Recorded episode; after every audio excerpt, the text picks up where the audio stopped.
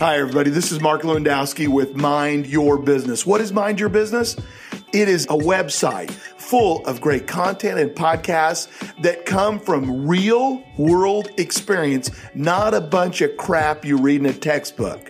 Listen, folks, this is 30 years of me running businesses, businesses that I started from scratch or that I was hired to help run. This is real world great nuggets of knowledge. The whole idea of Mind Your Business is for you to build your personal capacity. It's your ability to make an impact in your world, whether it's an organization, whether it's a club, whether it's within your family, or anything you do. Can you make an impact? And the answer is yes. But every day you got to get better. You've got to get stronger. It's just like being an athlete. You you build your muscles, you build your endurance. Well, in business, you build your knowledge, you build your experience, you build your expertise, and then you take that to the marketplace. That is how you build your capacity. Now, who should be listening? There's not a soul out there that can't benefit from this content, but let me tell you, out of 10 people, everybody's going to get a different nugget out of every piece of content. So when you're listening to this, listen for the stuff that really resonates for you. And then send me a message. Connect with us. Be engaged. Let us know what's working for you and what you need more of. This is going to be a great, great adventure for all of us. And I'm very excited that you're a part of what we're doing.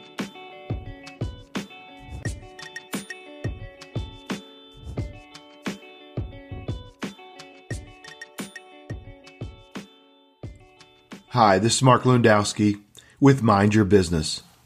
Today we're going to do the second part in a series of two parts based on Live Like No One Else. If you've listened to part one, you realize that I'd say that he who lives like no one else for five years can live like no one else the rest of their life. It's a whole concept about sacrifice, patience, and strategy. The idea is that if you exercise sacrifice, patience, and strategy, you'll make really great decisions on your discretionary spending, your housing and home purchases, and even your job choices or career decisions. It's really important that you understand the concepts of part one, live like no one else, before we go into this next stage. Because in this next stage, we're going to be talking about the things that you can do to really work this out in your life. The question many people ask me is, you know, Mark, this is great stuff, but how do I do this in a world when no one else does it? How do I control discretionary spending like fancy vacations and elaborate items or fancy cars or early decisions on buying a house or maybe taking a, a fancy job that's not in my best interest long term when no one else is doing it.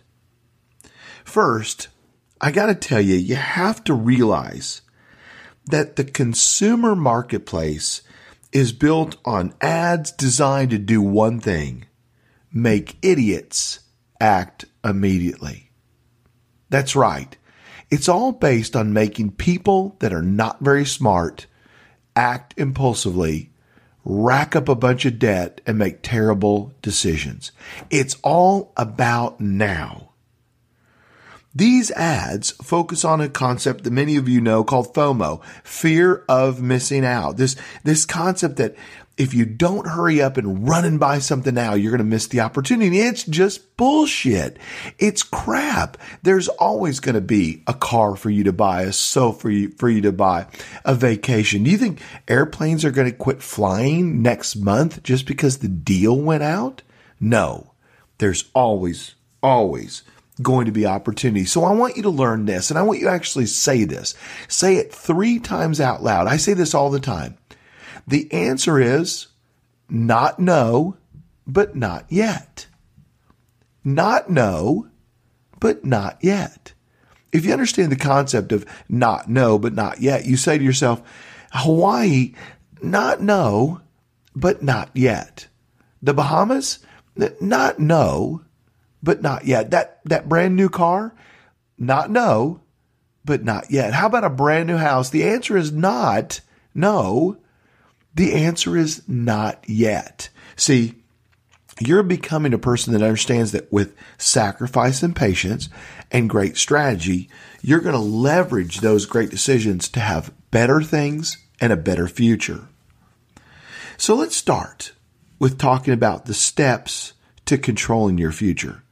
These are the items, and there's six of them, that I want you to really focus on. I want you to take your time and really examine in your own life. I think that these items will help you become a much better strategic decision maker. Number one, realize that salespeople care about themselves, not you. They have a strong vested interest in you to buy now, not when it's in your best interest. See, they need to sell you something now, a car as an example, or a vacation, or a new sofa, because they need the commission. They don't care that the best time for you to buy that not, might be next month or next year. They need the commission now. If you think for a minute these people are in looking out for your best interest, what you've fallen prey to is really good salespeople.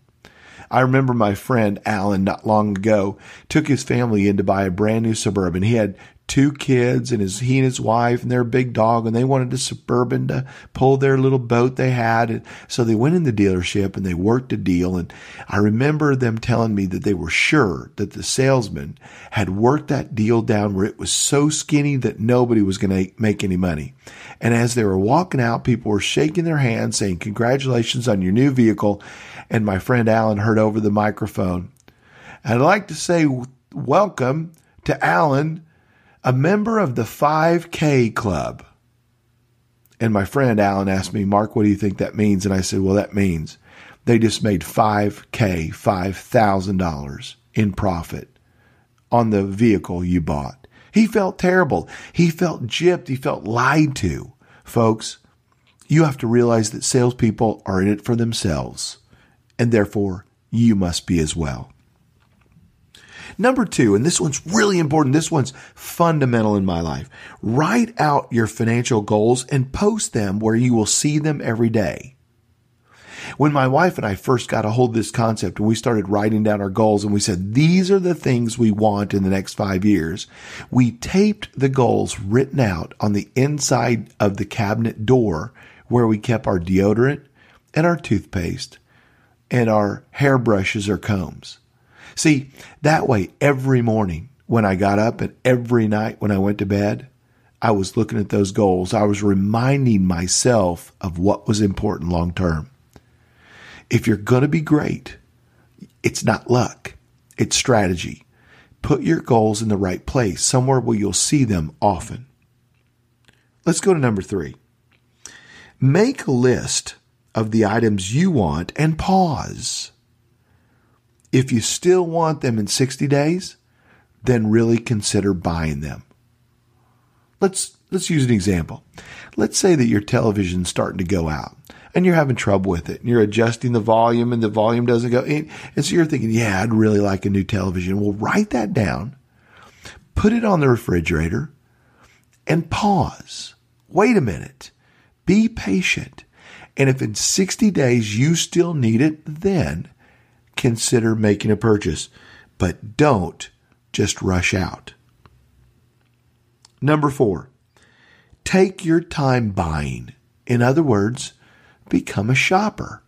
So many of us, and, and, and most of us are men, want to hunt. We want to run out, find the item we want, and buy it. We're done. We win. I did it in an hour and 12 minutes. I got my car, drove to the store, found the item, bought it, got it home, set it up. It's done. It's over. I win. Well, you've got to become a little bit of a shopper. You've got to find the best deal, find the right one, do the research on the internet, find out what are other people saying about this product. Many, many times, people's reports will offset great advertising in your mind. And you'll realize that, hey, spending a little bit more money on a five star or 4.7 star rated item is a much, much better decision. Be a shopper. Number five, share your goals and be accountable to someone. For me, it was very easy. When we first learned on all of this content, I was 22 and my wife was 21 and we had nothing. When you start out having nothing, it's pretty easy to, to decide we want more. I mean, going up from zero was pretty easy. So we wrote things down. We taped them to the inside of our cabinet door. If we wanted something, we wrote it down and put it on their fridge and we waited and we paused. When we had an opportunity to buy, we shopped, but we did it together. Now, some of you might be on your own out there in this life and you don't have somebody like a spouse that you want to share these items with, find a trusted friend, somebody you really care for, somebody that embraces your vision and your mission for your life to do great things. I want you to be aware of something that I call this a vision alliance, a vision alliance. It's that very, very rare person in your life that has such great big dreams for themselves, such great goals and such great, great future that they're not the least bit intimidated or threatened by your dreams, your goals, your desires for your future. Find somebody that I call a vision alliance and share and be accountable to that person. Let them know what you're trying to accomplish and together work on being great. Work on this. He who lives like no one else for five years can live like no one else the rest of their life. This is a good plan. As I look back 28 years ago, I know exactly who my Vision Alliance friends were. Number one, it was my wife. Number two, it was my business partner, Paul. And number three, it was my friend, Phil. These were people I could share my deepest secrets with, my goals, my dreams, my desires for my life, and they didn't laugh. They supported it because they had big, crazy, hairy goals themselves. And finally, number six, build a network of friends who share these values. Now, what does that mean? I'm really hopeful that you've got four or five really good friends that all want to make it in life. They want to do something great. And if that's the case, call a meeting at your home or your apartment, get everybody together and pitch this idea. Say, hey guys, I want us all to be wealthy together someday. And I'm a big believer that if we sacrifice for five years and we make great decisions, we will set ourselves up for a great future. So here's what I propose. From now on, let's quit going out for sushi and spending too much money on raw fish and rice. Let's quit going to the martini bar to have a have a very expensive cocktail. Instead, let's start rotating to everyone's home and doing shared meals like they did years ago, where somebody brings meat and somebody else brings salad and someone brings drinks and somebody else brings cookies and chips and we all get together because the fun of our friendship is the get together. How many of us have had sushi more than 50 times? It's just not that great. We can forego it for a while. My proposition to you is if you will forego sushi for a while, you can have sushi all the rest of your life. If you will forego a $19 cocktail, you can have the money to spend on those things the rest of your life if you'll do the right things now. So let's look at our list. Realize, write, pause, shop, share, and build. These are not just crazy ideas. These are absolutely the things that my wife and I did to go from absolutely no resources whatsoever to a life in which we're fully in control of our future and we're impacting the future of other people. This is really important stuff. I also would just love to encourage you to press for number six, building a network of great friends. Have a dinner club and make part of that dinner club where people share ideas about great purchases, great decisions, great sacrifices, great pauses, maybe even share with them these two very important podcasts. Remember, this content that I've got in no way helps me. It's all about helping you. This is my way of paying back the people that helped me so many years ago. I look out at my employees, my children, my friends, and I see them struggling in today's economy. And I know their answers. And the answers are sacrifice, patience, and strategy. As I wrap up, I want to tell you that I really believe in this concept that luck is not a strategy. You don't just go through life hoping praying, waiting, believing that something great is going to happen to you. It just doesn't happen like that. There's no magic in this life. What happens is you decide you want to be great. You decide you're willing to make sacrifices. You decide you're going to be patient and you decide that strategy trumps luck. I hope you enjoyed this podcast. I certainly did and I want the very best for you. And I wish that you would send me a message and let me know how this kind of content is impacting your life and maybe give me stories of the great decisions and great strategy and great sacrifice that you've made to be great. I'd like to thank Dr. Eugene Swearingen, who is no longer with us, who mentored me, and Dr. Rennie Martin, who was my financial guide and counselor those early years. Their words of wisdom made all the difference in my life, and I wish they will for you too.